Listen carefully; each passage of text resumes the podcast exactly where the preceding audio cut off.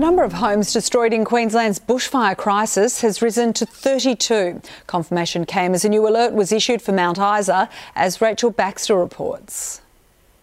Good morning. Yeah, 32 homes, 17 sheds, and 20,000 hectares has been burned here on the Western Downs in the last couple of days. The concern that remains is the weather conditions. It's hot, it is dry, and it is windy, and firefighters are worried about a flare up at Halliford. Here's what uh, Faris had to say this morning.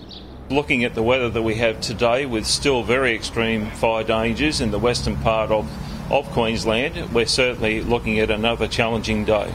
Now, today, community recovery teams will arrive here in Tara to distribute some donations that have been brought in here. The state government, uh, the Queensland government has also announced some disaster relief funding. That'll help provide people essentials, things like clothing and uh, food. But last night, 267 people were displaced. They spent the night in evacuation centres in Chinchilla and also in Dalby. And exactly what they will return home to, uh, they have no idea. thank you.